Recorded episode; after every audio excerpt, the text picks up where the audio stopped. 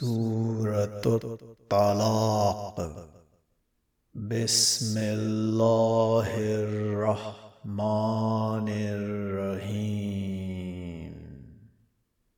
يا أيها النبي إذا طلقتم النساء فطلقوهن لعدتهن وأحصوا العدة. واتقوا الله ربكم.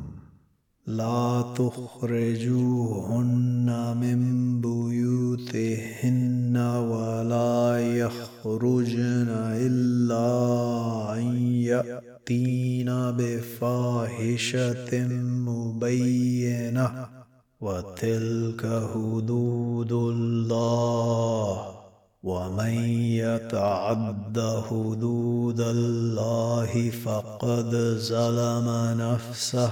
لا تدري لعل الله يحدث بعد ذلك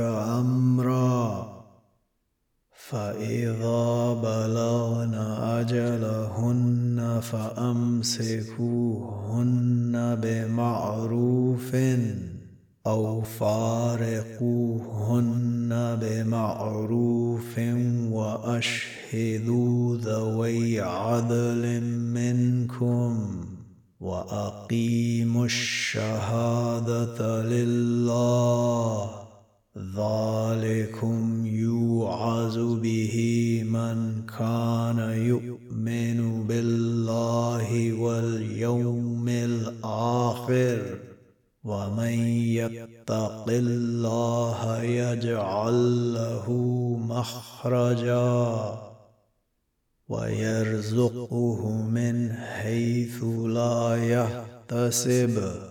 ومن يتوكل على الله فهو حسبه. إن الله بالغ أمره.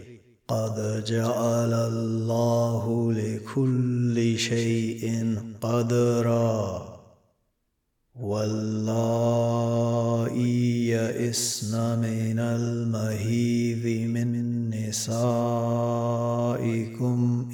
ارتبتم فعدتهن ثلاثة أشهر واللائي لم يهذن وأولاة الأحمال أجلهن أن يضعن حملهن ومن يتق الله يجعل له من أمره يسرا. ذلك أمر الله أنزله إليكم. ومن يتق الله يكفر عنه سيئاته ويؤزم له اجرا أسكنوهن من حيث سكنتم من وجدكم ولا تضاروهن لتضيقوا عليهن. وإن كن أولات حمل فأنفقوا عليهن حتى يضعن حملهن فإن أرضعن لكم فآتوهن أجورهن وأتمروا بينكم بمعروف وإن تعاسرتم فسترضع له أخرى. لينفق ذو سعة من سعته ومن قدر عليه رزقه فلينفق مما آتاه الله. لا يكلف الله نفسا إلا ما سيجعل الله بعد عسر يسرا. وكأي من قرية عتت عن أمر ربها ورسله فحاسبناها حسابا شديدا وعذبناها عذابا نكرا. فذاقت وبال أمرها وكان عاقبة أمرها خسرا. أعد الله لهم عذابا شديدا. فاتقوا الله يا أولي الألباب الذين قد أنزل الله إليكم ذكرا.